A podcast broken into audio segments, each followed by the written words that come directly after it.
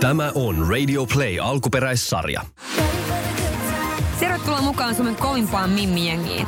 Tässä Mimmijengissä puhutaan asioista rehellisesti ja rennosti, naurua unohtamatta. Aiheita on laidasta laitaan ja eletään sekä ylä- että alamäkiä, kuten elämässä oikeastikin. Tämä on Girl Gang Podcast. Moi jengi. Ihanaa maanantaita. Toivottavasti teillä on ollut ihana viikonloppu ja toivottavasti tykkäsitte edellisestä jaksosta. Mä itse jotenkin tykkäsin tuosta jaksosta todella paljon. Siis mielenkiintoinen vieras, tosi hyvä aihe, tosi hyviä kysymyksiä ja varsinkin niin kuin hyviä vinkkejä. Nyt hypätään ihan erilaiseen aiheeseen. Mä haluan jo puhua tässä jaksossa lapsista monelta eri kantilta. Ja tota, tämä ajatus lähti mulle silloin siitä, kun mä istuin illallispöydässä. Mulle oikeastaan niin kuin enemmän tai vähemmän tuntemattomien ihmisten kanssa. Ja tota, yksi nainen sitten kysyi multa aika tälle yksi, kaksi, että enkä mä halua omia lapsia – ja mä jotenkin hämmennyin tästä tosi pahasti. Mä en siis loukkaantunut, mutta hämmennyin ää, siitä, että asia kysyttiin niin suoraan. Ää, ja koska tämä aihe on kuitenkin mulle henkilökohtainen, mä oon niin pitkään halunnut sen oman lapsen, sen oman perheen. Ja mä aloin sitten miettimään asiaa monelta eri kantilta ja miten tämä lapsiasia voi olla todella henkilökohtainen monesta eri kulmasta. Tässä jaksossa kerron tosiaan mun lapsihaaveesta ja tämä tuntuu todella henkilökohtaiselta ää, kertoa tänne podcastiin. Ää, kerron myös Saran valinnasta olla lapseton. Kerron Karoliinan kokemuksista saada lapsia todella nuorena. Annan suurimmasta haaveesta saada oma lapsi ja Iidan valinnasta hankkia lapsi yksin. Tämä on Girl Gang Podcast.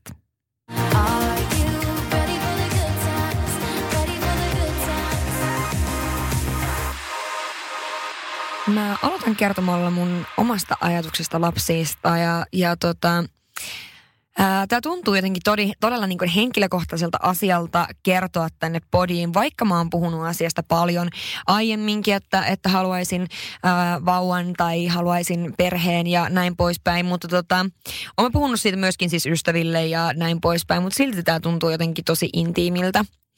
Mä oon isosta perheestä. Meitä on viisi lasta, joista mä oon vanhin. Ja me ollaan kaikki samalle äidille ja isälle. Mä haluan pohjustaa vähän tätä. Ja oon pohjoisesta kotoisin Haaparannalta ja se on todella pieni paikka. Ja mä uskaltaisin väittää, että 80 prosenttia mun koulukavereista ja ystävistä ja silloisista kavereista, jotka on ollut lapsena, on jo äitejä.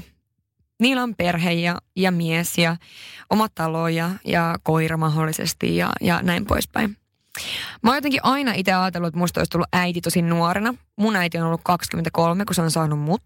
Ja mä ihailen jollain tavalla sitä meidän, mitä mulla ja mun äidillä on, niin kuitenkin, kun se on ollut 23, kun se on mut saanut. Niin kun mä oon ollut 18, niin me ollaan voitu käydä yhdessä baarissa ja, ja meillä on ollut todella hyvä suhde aina. Niin ehkä tämä on myöskin joku syy siihen, että mä olisin itsekin halunnut saada lapsen nuorena. Ja totta kai mä mietin aikoinaan, kun mä oon tehnyt kaksi aborttia ää, kahden vuoden sisään. Ää, mä olin silloin 18-20. Ja totta kai mä mietin silloin, että pidänkö mä lapsen. Ja mä sit kuitenkin sitten päädyin siihen, että tehdään keskeytys ja tähän liittyy mon, todella paljon, paljon asioita. Ja se on ihan oma, oma kapittelinsa. Mä olen puhunut muun muassa mun ensimmäisessä podcast-jaksossa, minkä mä oon ikinä tehnyt, joka löytyy Suplasta. Riisuttu by Rosanna, se on huume, äh, huumeriippuvaisen läheinen jaksossa, niin mä oon puhunut tästä asiasta. Ja oon puhunut siitä muutenkin esimerkiksi me naisissa ja muuta, että mitkä ne syyt on ollut, mutta voin sanoa, että painavin syy on ehkä kuitenkin ollut se, että mä en kokenut, että ehkä on tarjottavaa ää, sille lapselle silloin juuri. Ja totta kai mulla on jäänyt ehkä jotkut sellaiset traumat siitä, niistä aborteista ja niistä ajoista, mitä on käsitellyt ehkä vasta nyt viime vuosien aikana niin kuin kunnolla. Et mä oon myöskin ma- ai- aiemmin maininnut ja näin, että mulla on vähän semmoinen olo välillä, että mä en ehkä ansaitse saada lasta tai että sen takia, että mä oon tehnyt ne abortit, niin, niin en tiedä Jumala, mutta joku rankaisee mua siitä eikä anna mulle sitä. Tämä voi tuntua tosi niin kuin semmoiselta kovalta sanoa näin, mutta mä haluan tosi rehellisesti kertoa, mitä kaikkia fiiliksiä mulla on tähän aiheeseen liittyen. Ja eihän se tietenkään näin ole, että, että tota, rankaisisi tai mitään muutakaan, mutta ihmisen mieli on kuitenkin tosi erikoinen. Ja kuten sanoin, niin monen mun luokkakaverin yömäs kamun elämä on perhettä ja taloa ja miestä ja Jotkut on jopa toisella rundilla jo ja mä asun vuokra-asunnossa Helsingissä mun koiran kanssa. Niin äh, totta kai tämä tuntuu välillä todella pahalle. Ja musta tuntuu, että mä oon niin kuin, on jotenkin jäänyt jostain isosta paitsi. Mä tätä tunnetta mä koen tosi monesti. Totta kai mä oon saanut kokea ihan eri asioita, kun mulla ei ole ollut sitä lasta. Ja mä oon valinnut jo teininä muuttaa pois kotoa esimerkiksi. Totta kai, mutta kyllä mulla on todella suuri kaipuu sitä omaa perhettä kohtaan. Että kyllä se on todella semmoinen niin kuin iso asia ja iso haave.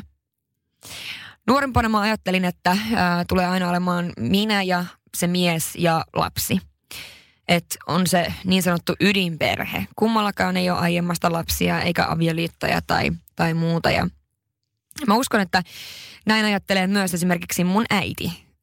Pari joulua sitten tässä on ollut vähän tota, semmoista riitaakin siitä asiasta, että hän toivoo niitä lapsenlapsia niin paljon ja enemmän tai vähemmän jankkaa niistä, vaikka siis ei missään nimessä mitään todellakaan niin pahaa tarkoita, mutta sanoo asioita, kuten esimerkiksi vaikka, että sitten kun sulla on lapsi, niin työnnän sitten vaunuissa vaikka kymmenen kilsaa ja bla bla bla ja näin poispäin. Ja hän ei todellakaan siis tarkoita mitään pahaa näillä asioilla, mutta mun sydän särkyy joka kerta vähän, koska se koska kuitenkin mulle, niin mä en halua mitään muuta niin paljon kuin mä haluaisin sen oman lapsen. Mä oon tosiaan aina ajatellut itsekin ton ydinperheen ja onko mä ajatellut sen sitten sen takia, että se on ollut mun vanhempien toive. Onko se ollut sen takia, että se on ollut heidän tapa elää vai onko se ollut itseni takia, että mä oon ajatellut, että pitää olla se ydinperhe. Ja itse asiassa mä oon aika kauan aikaa nyt ajatellut, että mahdollisesti sitten kun se lapsi tulee, niin se tulee olemaan minä ja hän, vaan me. Ja miksi mä ajattelen näin, niin mä en tiedä. Mä vaan jotenkin näen asian näin, kun mä haavailen siitä lapsesta, niin mä näen mut ja sen skidin kahdestaan. Ja mä näen sen, miten äh, mä oon töissä ja tapahtumissa ja se on mulla mukana ja, ja se kasvaa siinä. Mä, mä en osaa selittää, että miten, miksi mä näen tämän asian näin, mutta mä jotenkin kuvittelen sen näin. Mä en näe sitä, että siinä on minä ja se lapsi ja mies ja että me tehdään tämä asia yhdessä. Ja tämä voi kuulostaa todella pahalta, mutta, mutta se on vaan niin kuin mun tunne. Mä oon niin paljon ja kauan aikaa halunnut sitä lasta, että mä oon jopa siis varannut ajan keskustelemaan lääkärin kanssa lapsen yksin hankkimisesta. Ja, ja mä toivon toki, että mua vastaan kävelismies, joka haluaa kaikkea sitä, mitä mäkin haluan ja joka haluaa laittaa lapsia ja olisi valmis siihen. Mutta mikäli sitä parin vuoden sisään ei tuu, niin mä uskon, että mä oon aika valmis tekemään tämän, tai sen matkan itse. Ja se on vaan tunne. En, en, en osaa selittää sitä sen enempää. Janne Julialle mun yksi paras kaveri tuli vauva, ja, jolle mä saan olla kummitatti, ihana Alessandra.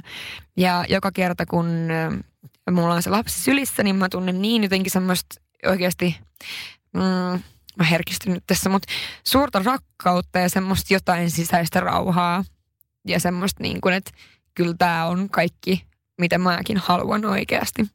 Että et mä en voi myöskään sanoin, sanoin, sanoin kuvailla, kuinka monta kertaa mä oon miettinyt tätä asiaa, haaveillut tästä asiasta, minkälaista se olisi odottaa sitä lasta ja mitä kaikkea ostaisin. Mä tiedän jo, että mikä ää, sisustus sillä olisi siellä vauvahuoneessa. Ja jos miettii niin, että mäkin olen ehtinyt aina saavuttaa aika paljon asioita elämässä, monta mun unelmaa. Mä oon ehtinyt ruksaan tosi monta juttua bucket listiltä, mutta kuitenkin tuo niin kuin isoin unelma on vielä edessä. Öö, nyt mä kerään itteni ja alan kertomaan näitä tarinoita, eli olen pyytänyt tähän mukaan henkilöitä – jotka on kertonut mulle, vastannut mun kysymyksiin ja, ja kertonut heidän kulmista. On, tässä on tosiaan muutama erilainen. Ensimmäisenä tulee Annan tarina siitä, kuinka hän on vasten tahtoaan lapseton, eli yrittää lasta. Mä kysyin Annalta, että koska aloitte yrittämään lasta, ja Anna vastasi näin. Oikeastaan koko yhdessä olemme aikana olemme käyttäneet todella huolimattomasti ehkäisyä, koska alusta asti oli selvää, että lapsi olisi tervetullut lisä meidän suhteeseen. Oltiin tavate, tavatessamme jo iäkkäitä eh, lainausmerkeissä, eli minä hieman vaja 30 ja mies lähes 35. Vuoden 2016 alusta ehkäisyä ei juurikaan ollut käytössä ja silloin pelasimme NS varmoilla päivillä. Ihan kunnon yritystä alkoi olla vuoden 2017 kesällä. Mä kysyin sitten jatkokysymyksenä, missä vaiheessa yritystä menitte lääkäriin selvittämään asiaa. Lääkärin hakeudun marraskuussa 2018 reilu vuoden aktiivisen yrityksen jälkeen. Mä kysyin, miten siellä suhtauduttiin ja miten se käytännössä menee. Hakeudun ensi alkuun työ, työterveyshuollon vastaanotolle, mistä sain lähetteen gynekologille. Työterveyshuollon kautta minulle tehtiin normaali ultraäänitarkastus, jotain verikokeita ja miehen piti käydä antamassa siemennestä näyte.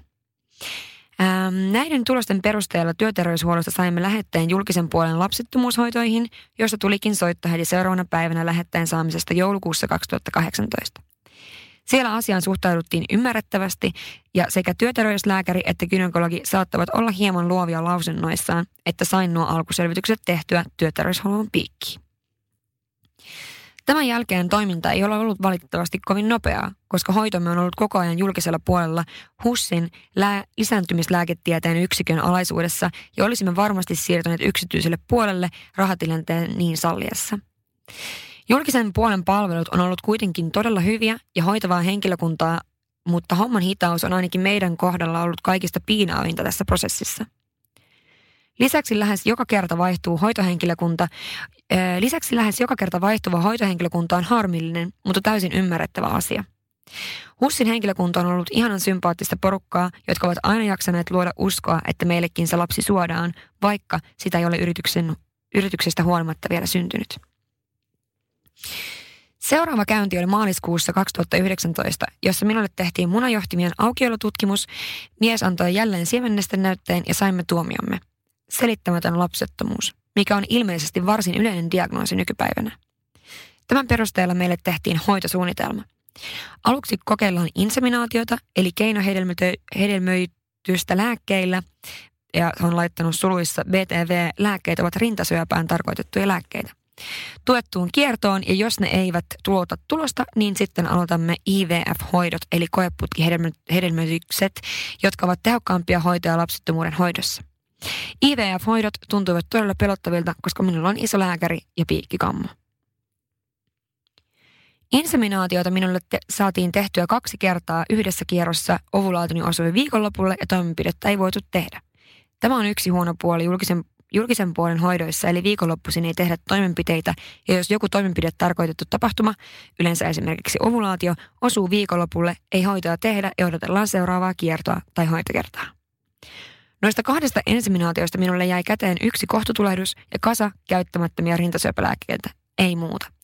Rivien välistä saattaa lukea, että koimme nämä turhiksi kokeiluksi huonojen onnistumisprosenttien vuoksi.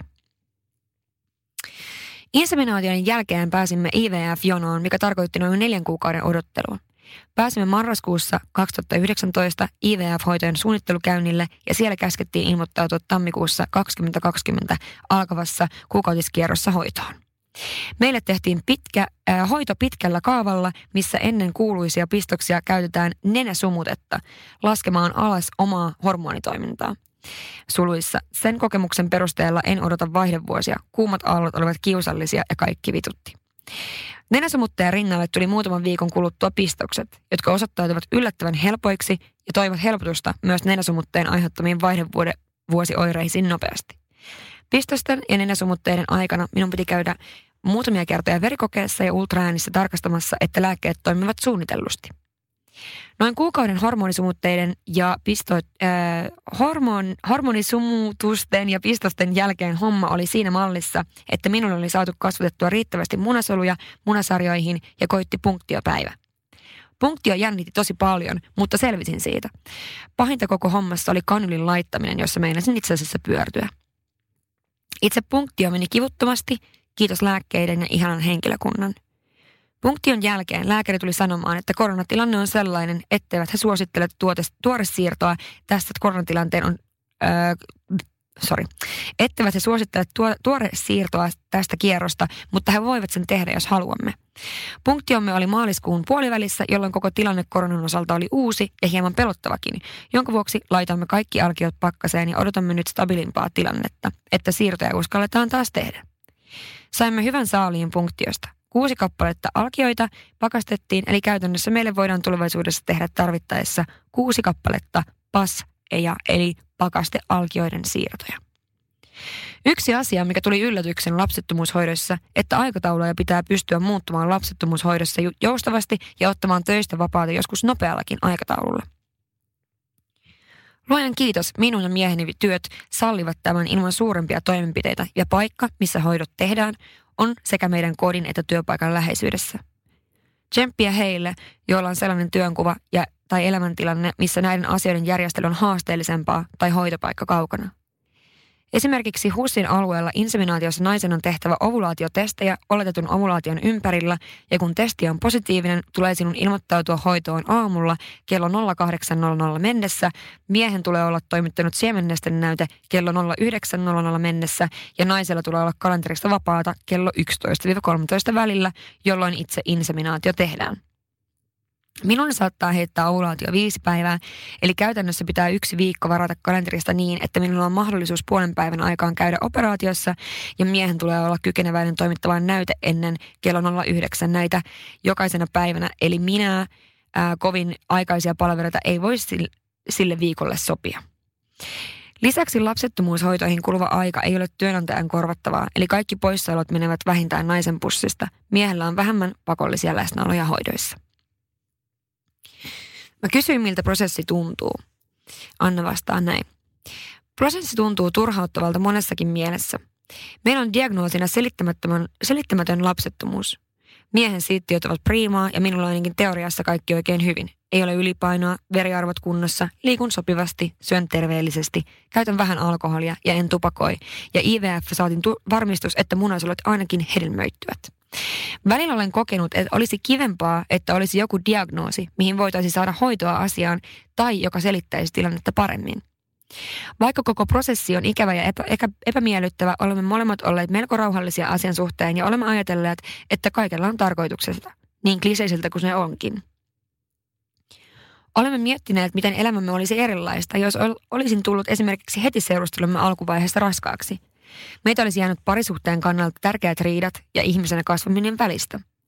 Siksi koen, että olen ja olemme suhtautuneet tähän er, vähän keskivertoa rennommin ja olemme vuodattaneet vähemmän kyyneleitä kuin monet muut, koska olemme todella tyytyväisiä elämäämme näin kahdestaan ja olemme kiitollisia ajasta, mitä olemme saaneet viettää kahdestaan kuluneina vuosina.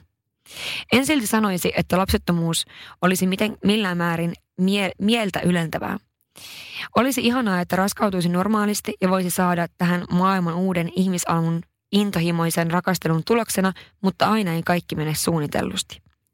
Koko prosessissa pahinta on ollut jatkuva odotus ja tieto siitä, että mikään ei ole vialla, joten minua tai miestäni ei voida hoitaa asian vuoksi mitenkään.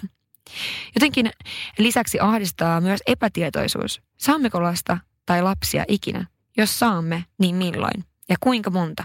Eihän meillä lopu aika kesken. Meidän lapsettomuushoitojen aloituksesta on kulunut nyt 1,5 vuotta ja olemme olleet konkreettisesti kolmessa hoitotoimenpiteessä. Tosin meillä on ää, mennyt tähän lystiin rahaa arviolta tuhat euroa. Yksityisellä puolella summassa olisi luultavasti nolla perässä. Tämän hitauden vuoksi tuntuu naurettavalta julkisuudessa käytävä keskustelu Suomen syntyvyyden laskusta ja mitä porkkanoita keksitään, että saadaan ihmiset heiluttamaan vällyjä kun samalla lapsettomuudesta kärsii kymmenet tuhannet pariskunnat ja toiminta julkisella puolella on resurssien vuoksi todella hidasta. Olisin mielellään tässä reilun yhden ja puolen vuoden aikana lapsettomuushoitojen aikana tuottanut tähän maahan ainakin yhden tulevan veronmaksajan. Mä kysyin, että oletteko puhunut tästä lähipiirille ja miten he suhtautuu. Meidän ystävistä tietää melko moni aiheesta, mutta esimerkiksi kummankaan perheet eivät tiedä. Emme ole jostain syystä nähneet luonnolliseksi puhua aiheesta perheidemme kanssa, mutta asia ei suoranaisesti myöskään salailla. Jos asia tulisi ilmi tai olisi joku hyvä sauma kertoa aiheesta, niin varmasti kertoisimme. Ystävämme suhtautuvat asiaan oikein hyvin ja mielestäni normaalisti. Tämä ei kuitenkaan ole mikään tabu, saati harvinaisuus enää vuonna 2020. Ja myös ystäväpiirissä on muutamia pariskuntia, jotka käyvät tai ovat käyneet samantyylisiä asioita läpi, eli emme ole myöskään mitään erikoisuuksia siinä mielessä. Välillä, eli silloin kun on kokenut jonkun pettymyksen asiaan liittyen, esim. kuukautiset ovat alkaneet, ystävien kyselyaiheesta voi tuntua ärsyttävältä ja ahdistavalta, vaikka hyvää he kuitenkin kysymyksillään tarkoittavat. Olen sanonut suoraan muutamille läheisille, että jos vastaan jollain tavalla tylysti, niin se johtuu vaan siitä, että minun on huono hetki asian kanssa ja en jaksa puhua aiheesta juuri sillä hetkellä. On kuitenkin sanonut, että aina saa kysyä aiheesta, mutta en voi taata, että jaksan siitä aina puhua. Tilannetta on jatkunut meillä niin pitkään, että enää en luojan kiitos saa kerran kuussa useampaa viestiä. No, joko on jotain kerrottavaa, jotka on laitettu hyvällä tarkoituksella. Vaikka itse kärsin lapsettomuudesta, tekisi mun mielen laittaa samantyylisiä viestejä niille ystävilleni, joiden tiedän yrittävän lasta – olen kuitenkin pidättäytynyt suoraan kysymisestä, mutta uteliana ihmisen olen yleisesti kysynyt heidän kuulumisia, jolloin he ovat usein itse kertoneet vapaaehtoisesti, mikä tilanne heillä on. Jos he taas eivät mainitse asiasta mitään, olen asian kanssa todella fine. Mitä haluaisit sanoa ihmisille, jotka ovat sun kanssa samassa tilanteessa tsempiksi, mä kysyin.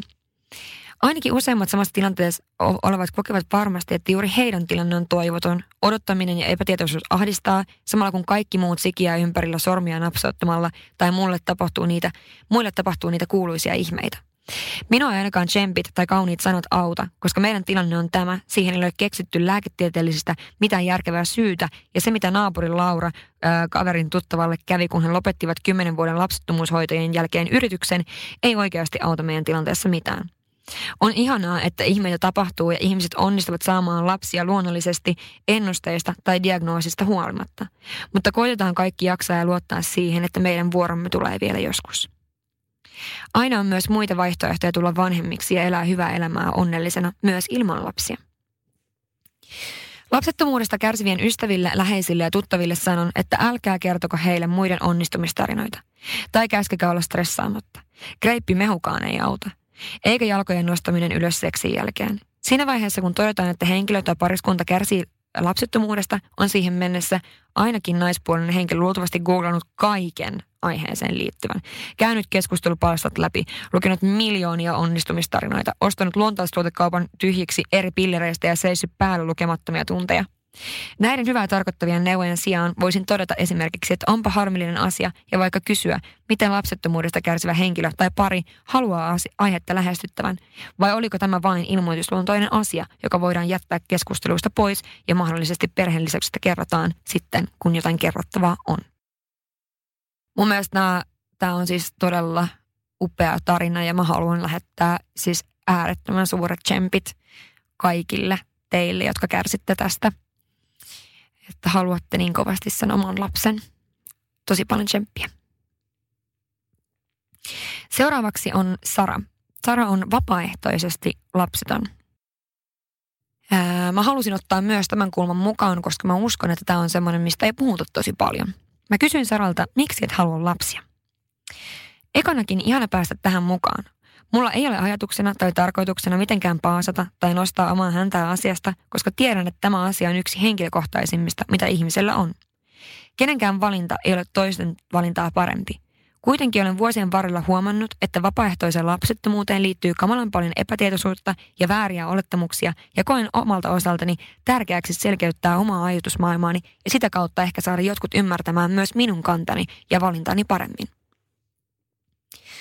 Minulle vapaaehtoinen lapsettomuus ei ole koskaan ollut edes valinta. En ole koskaan edes joutunut miettimään asiaa. Lapsena en tykännyt kotileikeistä, tai jos niitä leikin, olin aina koira, kissa, isä, mutta en koskaan äiti. Teininä asia tuntui kaukaiselta, mutta en koskaan silloinkaan halunnut lapsia. Ja jossakin vaiheessa asia alkoi jopa ahdistaa siinä määrin, että koin jonkinlaista lapsivihaa, joka on kyllä kadonnut vuosien varrella. Se oli ehkä semmoista teiniangstia enemmänkin. Vanhetessa siihen tunteeseen vaan tottui ja kasvoi. Koskaan en ole käynyt itseni kanssa edes pääni sisäistä dialogia. Olen sikäli ehkä harvinaisemmassa asemassa kuin moni muu, saman asian kanssa painiva, koska minulla ratkaisu on ollut aina selvä. En halua lapsia. Tai voiko puhua edes ratkaisusta, kun koskaan ei ole ollut toista kantaa harkinnassa? Uskoakseni se on jotenkin ollut jopa sisäsyntyistä. Perheessä naureskellaankin, että minulta puuttuu varmaan joku äitiysgeeni. Koska mulla ei ole koskaan ollut asian suhteen edes minkäänlaista pohdintaa, valinta on toki ollut helppo ja sen kanssa on ollut helppo elää. Se on yksi tärkeä osa minun identiteettiä. Se miksi en halua lapsia? Koska en vaan halua lapsia. Miten voin edes perustella asian, jonka kanssa ei ole, en, ei ole edes tehty ns. Val, tietoista valintaa, vaan näin on vaan aina ollut. Kuitenkin kun asia ajattelen, lapsettomuuden tuomia äänes etuja omassa elämässäsi on ehdottomasti vapaus. Vapaus tehdä asiat juuri kuten itse haluaa, milloin haluaa ja miten haluaa. Kantaa vastuu ikään kuin vain itsestään. Lisäksi lapsen hankkiminen vain siksi, koska niin kuuluu tehdä, tuntuisi täysin moraalittomalta ja väärältä. Minulla on joskus jopa gynekologi sanonut, että pitäisi alkaa lapsen teko hommiin, kun ikää oli 25 ja mieskin oli löytynyt. Kerroin, että en halua lapsia, niin gynekologi sanoi, että no hankit nyt vaan, niin ei jää kaduttamaan. Kyllä ne äidin vaistot sitten joskus herää. Katsoin tätä lääkäriä silmät pyöreinä. Kysyin, entäs jos ne ei herää? Mitäs mä sitten tekisin? Saanko sen palauttaa jonnekin? Minusta se oli ihan aiheellinen kommentti. Lääkäri väitti, että minulla on huono huumorintaju. Se oli minusta aivan pähkähullu ajatus vaan olettaa, että no kyllä se siitä sitten heräsi. Mun tunteet lapsettomuuteen ovat vahvat. Nykyisin se on tietynlainen ylpeys. Ylpeys tai ilo siitä, että uskaltaa sanoa valintansa ääneen ja seisoa sen takana, vaikka kyseessä onkin hieman unpopular opinion. Mun tie- mä, mä tiedän valinneeni itselleni oikein. Perhe ei asiasta ylläty, koska he ovat tienneet sen 20 vuotta, että näin tulee asia olemaan. Monesti minulta kysytään, eikö vanhana pelkää jääväni yksin. En pelkää. Uskon, että elämä kantaa ja haluan järjestää oman elämäni niin, että minulla on välittäviä ja huolehtivia y- ihmisiä ympärilläni vanhanakin, vaikka ne ei olisi niitä biologisia lapsia. Monesti ihmiset olettavat ensimmäisenä, että vihaan lapsia. Joskus jopa on kysytty suoraan, mikä sinussa on vikana? Vikana. Vikana, kun uskaltaa olla rehellinen itselleen. Lapsia en vihaa. Minusta lapset voivat olla oikein mukavia, hauskoja ja viihdyttäviä olentoja, mutta minusta on ihanaa sulkea ystävien kodin ovi kyläilyn jälkeen ja ne lapset ja leikit jää sinne. Mä pystyn ikään kuin rajaamaan sen, paljonko lapsia elämääni haluan ottaa. Mä kysyin, mitä ajatuksia tämä on herättänyt ihmisissä Saran ympärillä, entä tuntemattomissa. Hän vastaa näin. Olen aina puhunut tosi avoimesti asiasta, jopa tuntemattomillekin. Parisuhteessa, tapailussakin tai niiden alkumetreillä on aina tuonut kantani hyvin nopeasti esille, koska minusta sekin on äärimmäisen reilua. Jos mahdollinen kumppaniehdokas olisi halunnut ehdottomasti lapsia, ei deittailua vaan olisi kannattanut jatkaa, koska noin isossa päätöksessä täytyy molempien pystyä katsomaan samaan suuntaan. Ystävyyssuhteessa asiasta ää, avoimesti puhuminen on ollut todella tärkeää. Olen kokenut, että ymmärrämme ystävien kanssa paremmin toisiamme, kun asiasta keskustellaan avoimesti. Ystäväni eivät loukkaannu, kun en halua viedä heidän lapsiaan jatkuvasti hoploppiin. He tietävät, että autan ja jeesaan, olen paikalla tarvittaessa, mutta minä en ole se ensisijainen täti Monika.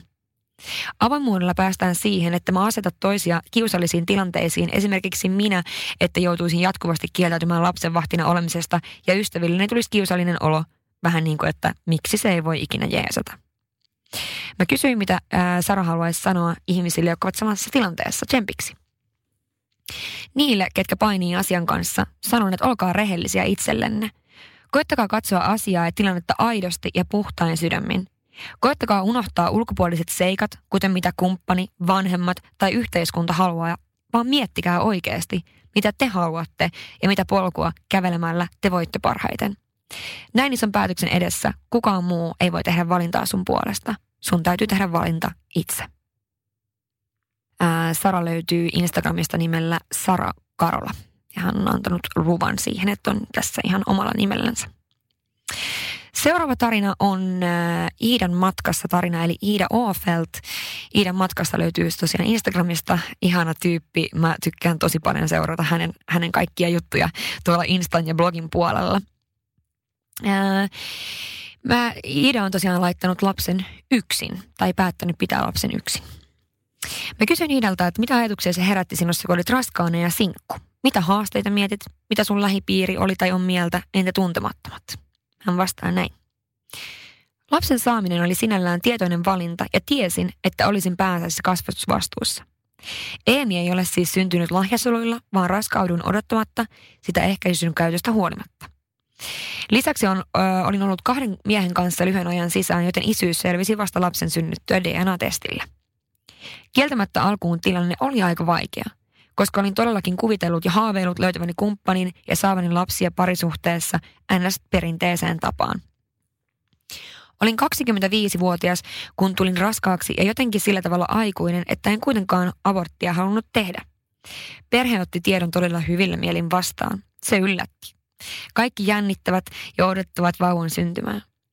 Eniten jännitin omien isovanhempien reaktiota, mutta nekin yllätti. He ovat sanoneet, että lapsi on tuonut meidän, heidän elämäänsä uutta energiaa ja jatkuvasti kehuvat minua vanhempana. Se tuntuu todella hyvältä. Alusta asti itselleni oli semmoinen tunne, että tästä selvitään ja läheiset vahvistivat sitä. Ja on selvitty. Rankkaa on ollut, mutta enemmän onnea, kun olisi ikinä koskaan osannut odottaa. Tuntemattomat suhtautuvat hyvin kriittisesti ja halveksuen. Sain paljon vihanpostia niskaani somessa. Pääasiassa huorittelua, uhkauksia, säännöllistä häirintää tai kiusaamista. Pahalta tuntui kaikki viestit, että abortti olisi ollut lapselle, lapselleni parempi kuin olla minun kanssani.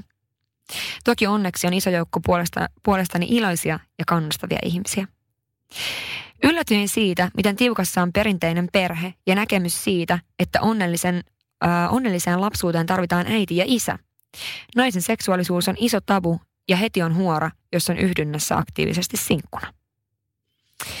Kysyin, mitä Iida haluaisi sanoa tsempiksi sellaisille, jotka on samassa tilanteessa, entä mitä kannattaa miettiä ennen kuin kun, äh, laittaa lapsen yksin. Nyt lapseni on jo ö, vuosi seitsemän kuukautta ja oikeasti tämä on, o, aika on ollut parasta elämässäni. Minusta on ihanaa olla äiti. Kaikki huolet ja pelot on kumoutunut täysin.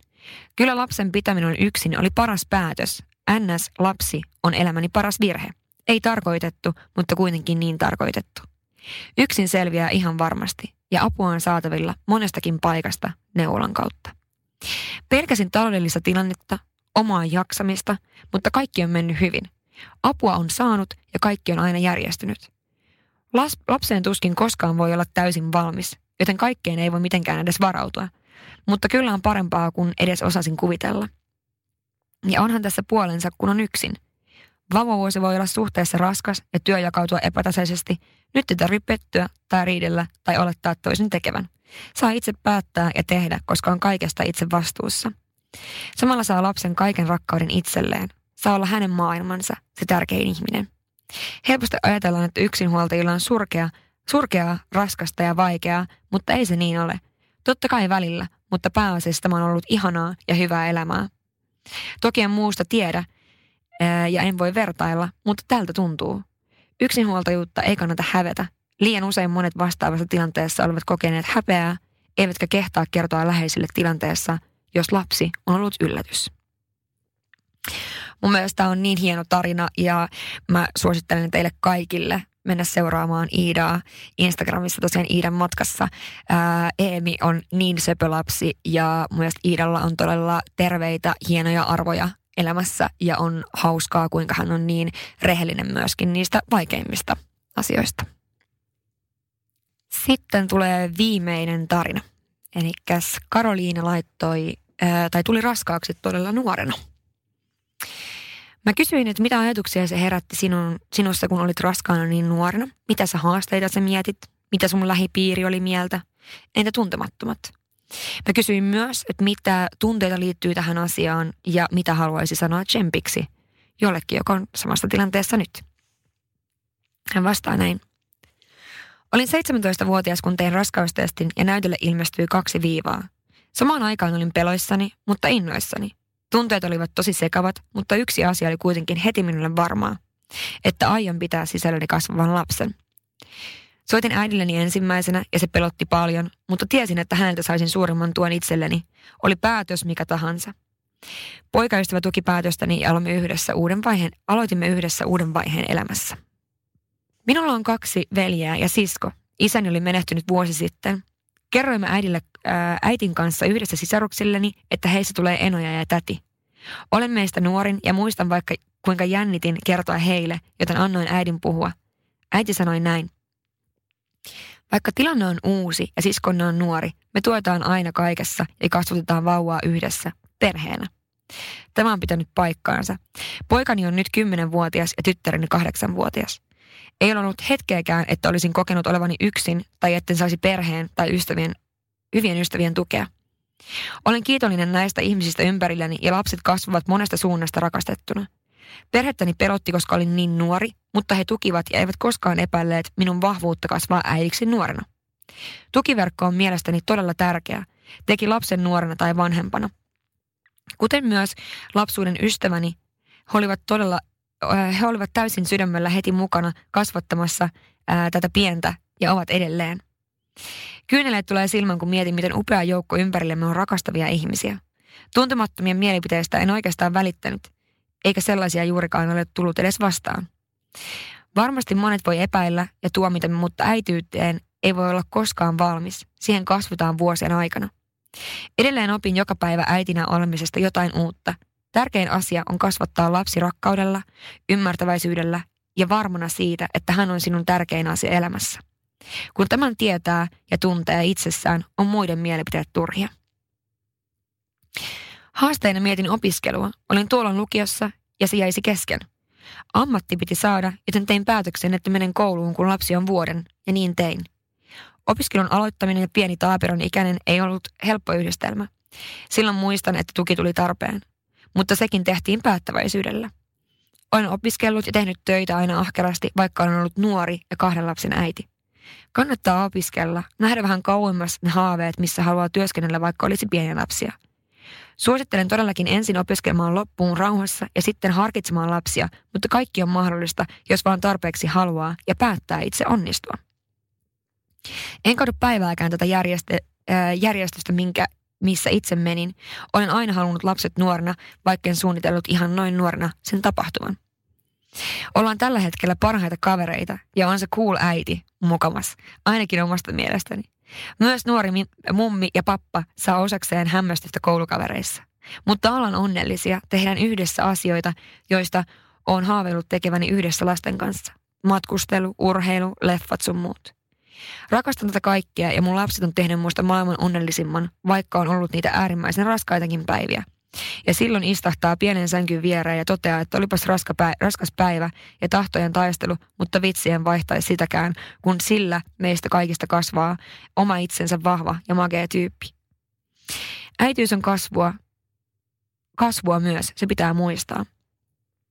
Suosittelen kaikkia kuuntelemaan oman sydäntä ja katsomaan tilannetta realistisesti. Olethan itse varma päätöksistäsi ja oikeasti valmis kasvattamaan ihmistä. Pärjäät, jos päätät niin, mutta pyydä apua ja tukea itsellesi ajoissa. Ennen kaikkea haluan, että rakastetaan. Tässä oli kaikki tarinat ja nämä on mun mielestä niin upeita todella monesta eri kulmasta. Öm, mä toivon, että tämä jakso pystyy tsemppaamaan tai antamaan vertaistukea teille upeille naisille, jotka kuuntelette tätä – ja te, jotka seuraatte mua somesta, tiedätte, että mulla on hormonit aivan sekaisin tällä hetkellä, joten muahan itkettää siis joka ikinen pieni asia.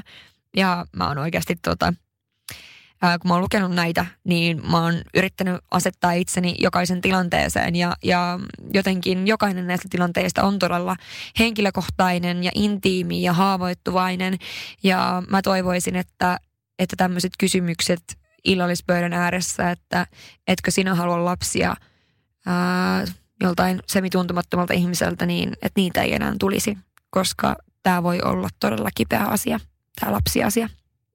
Kiitos teille, että kuuntelitte. Muistakaa jakaa, kun kuuntelette podia. Mä jaan sitten kans niitä eteenpäin ja mä toivotan teille aivan mahtavaa viikkoa. Laittakaa mulle ihmeessä kommenttia, mitä mieltä olitte. Moi moi!